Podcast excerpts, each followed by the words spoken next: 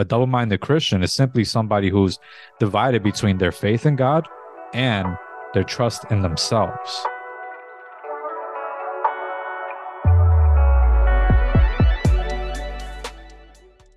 Hey, God bless everybody. Welcome to Unlocking Scripture. I'm your host, Justin Torres.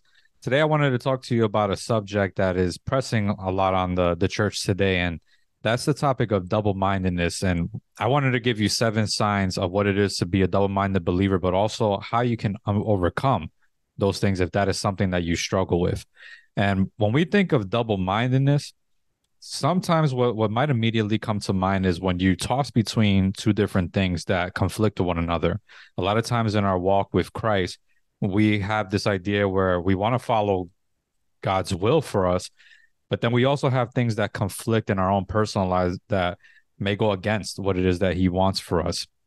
So let's take a look at the Bible and let's define what double mindedness is and see what the Word of God has to say about it now, where we get this word double minded comes directly out of the book of James.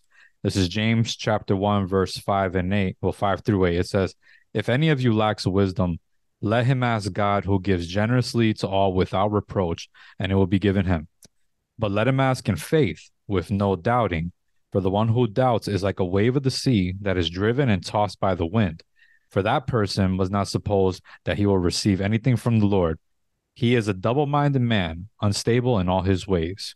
That's where we get the word double minded from. But look at the definition and the cause and effect. It says right at the beginning, when you look at verse six, it says, But let him ask in faith with no doubting. When you have doubt, that's what brings you into double mindedness. But look at the cause and effect on verse 8. It says, He is a double minded man, unstable in all his ways. When you're double minded, it results in instability, not just in some things, but in all things. And sometimes it takes the Spirit of God opening up your eyes to begin to notice the instability that is coming in your life as a result of double mindedness. So let's just take a, a moment to dissect this verse. When we're coming to God and we're asking God for wisdom, God, according to this verse, it says he gives generously to all without reproach. Reproach simply means disapproval when you're looking at somebody with disapproval. So God does not reproach us when we come to him. He actually encourages us to come to him asking for wisdom. But there's a condition behind it. It says on verse six, but let him ask in faith and with no doubting.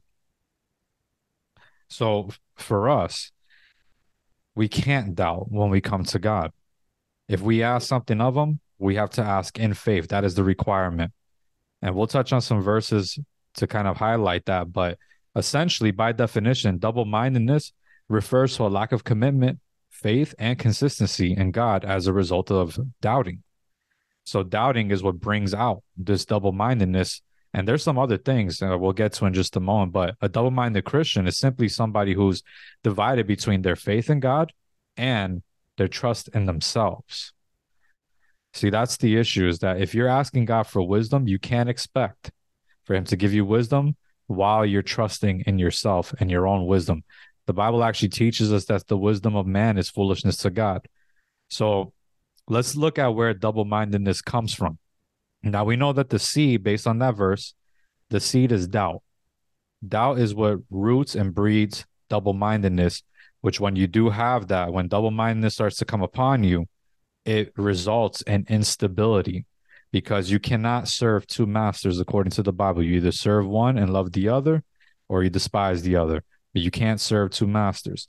So when you have doubt in God, it gives room for trust in yourself. And when you have trust in yourself, you have this instability between wavering between two opinions. Now, there's a story about um, prophet Elijah in the Bible, and we see him arguing with the Israelites because they were stuck between worshiping Baal or worshiping God. And, and Elijah prompted them and said, Choose who you will serve. If the Lord is God, then serve him. And if the Baal is God, then serve him, but make up your mind. And that's essentially the call that we have is that as Christians, we need to be single minded and choose who we are to serve. But does that only mean that it applies to you if you're choosing between living for this world or living for Christ? I think that's the broad definition or the the broad way of looking at it. But a Christian who is serving Christ can seriously be double-minded. And we'll talk about that, but let's look at Proverbs chapter 3 verse 5. And again, just drawing out where double-mindedness comes from, it says, "Trust in the Lord with all your heart and do not lean on your own understanding. In all your ways acknowledge him and he will make straight your paths." Again, when we look at this verse, there's a condition behind this. It says, trust in the Lord with all of your heart, not a portion of your heart, not 90% of your heart, not 30%, all of your heart. Jesus says that we are to love the Lord our God with all our heart, all our minds, all our soul, all our strength. And when you think of that kind of love, it's wholehearted love. It's not a portion, it's full on commitment. So when we're trusting God, we're to trust Him with that same level of commitment with all our heart. And in order to do that, that means you have to die to yourself. That means you have to surrender your will, surrender the idea that you may have wisdom, count your wisdom as foolishness. So that way you can receive the wisdom that God has and have faith and trust in Him to believe that He is able to do the things that you're calling on Him for, that He is able to provide that wisdom that you're looking for. So do not lean on your own understanding. Doubt yourself. Then it says, In all your ways, acknowledge him, and he will make straight your paths. So that's the other portion of it. We need to acknowledge God in everything that we do to avoid this double mindedness. So when we examine this verse, what we're seeing is that double mindedness with the root of doubt, it comes from a few places. It comes from a half allegiance to God, trusting in yourself over God, and not acknowledging God's plan for you and for your life. So when we have those things, we result in double mindedness, and double mindedness breeds instability. And that instability can affect everything. Well, it says it, and, James says that you're unstable in all your ways. It can result in instability in your marriage. If you have plans for a business or a career, it can result in instability in that way. Your your walk with God and everything, double mindedness will impact it. So let's take a look at some of the signs if you are double minded that well that will allude to you being double minded. This is the first sign is that if you have lack of faith and you doubt God, and I'm not saying a one time lack of faith. Everybody at times can can doubt. We can all lack faith at times. But when you see a consistent pattern, there's something that's a red flag there that's telling you come to your prayer closet this is James 1 6. It says, But let him ask in faith and with no doubting. For the one who doubts is like a wave of the sea that is driven and tossed by the wind. And this is uh, Hebrews 11 6. It says, And without faith it is impossible to please him. For whoever would draw near to God must believe that he exists and that he rewards those who seek him. We go back to Jesus teaching us how to love God. And that's with all our heart, with all our being, we're called to love Him. The same way is to, to actually have that same level of faith. If we have that level of love, we have to have that level of faith in Him, not having doubt. So if you struggle with doubt, that is the first sign that you may be struggling with double mindedness. And that is one thing to bring before God. So the second sign is are you unstable in your characteristics? Do you have unstable emotions, unstable attitudes, etc.? Proverbs 29 11 says, A fool gives vent to his spirit, but a wise man quietly holds it back. This is something to pay very close attention to because when you read Proverbs, you'll constantly see a theme.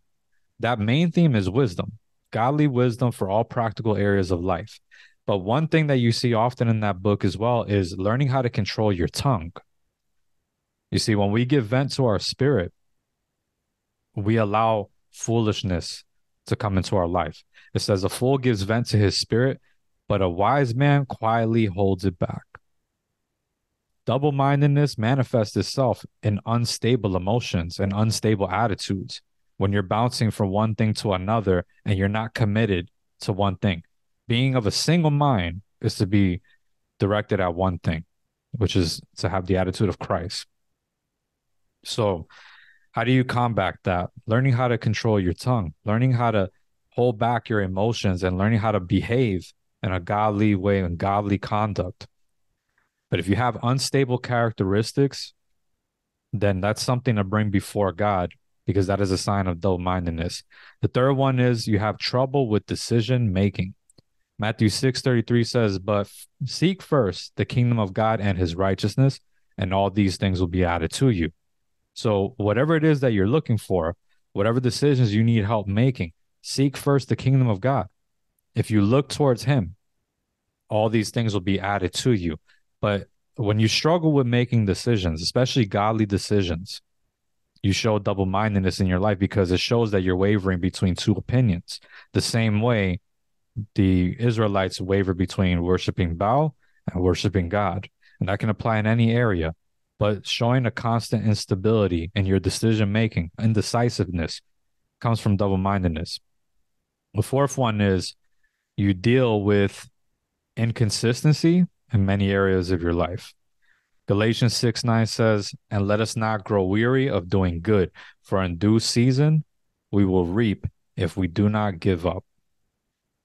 You have to learn how to run the race and overcome these moments of trials. You know, nothing is going to be, you know, glitter and gold all the time. There's going to be times of difficulty, and God calls us to persevere and there's a reward for that perseverance. But when we don't have consistency in our walk with god and the things that he has called us to do we have to check if we're wavering between something else whether it's you know the world or carnality or we're actually committing ourselves to god. We need to ask ourselves those things.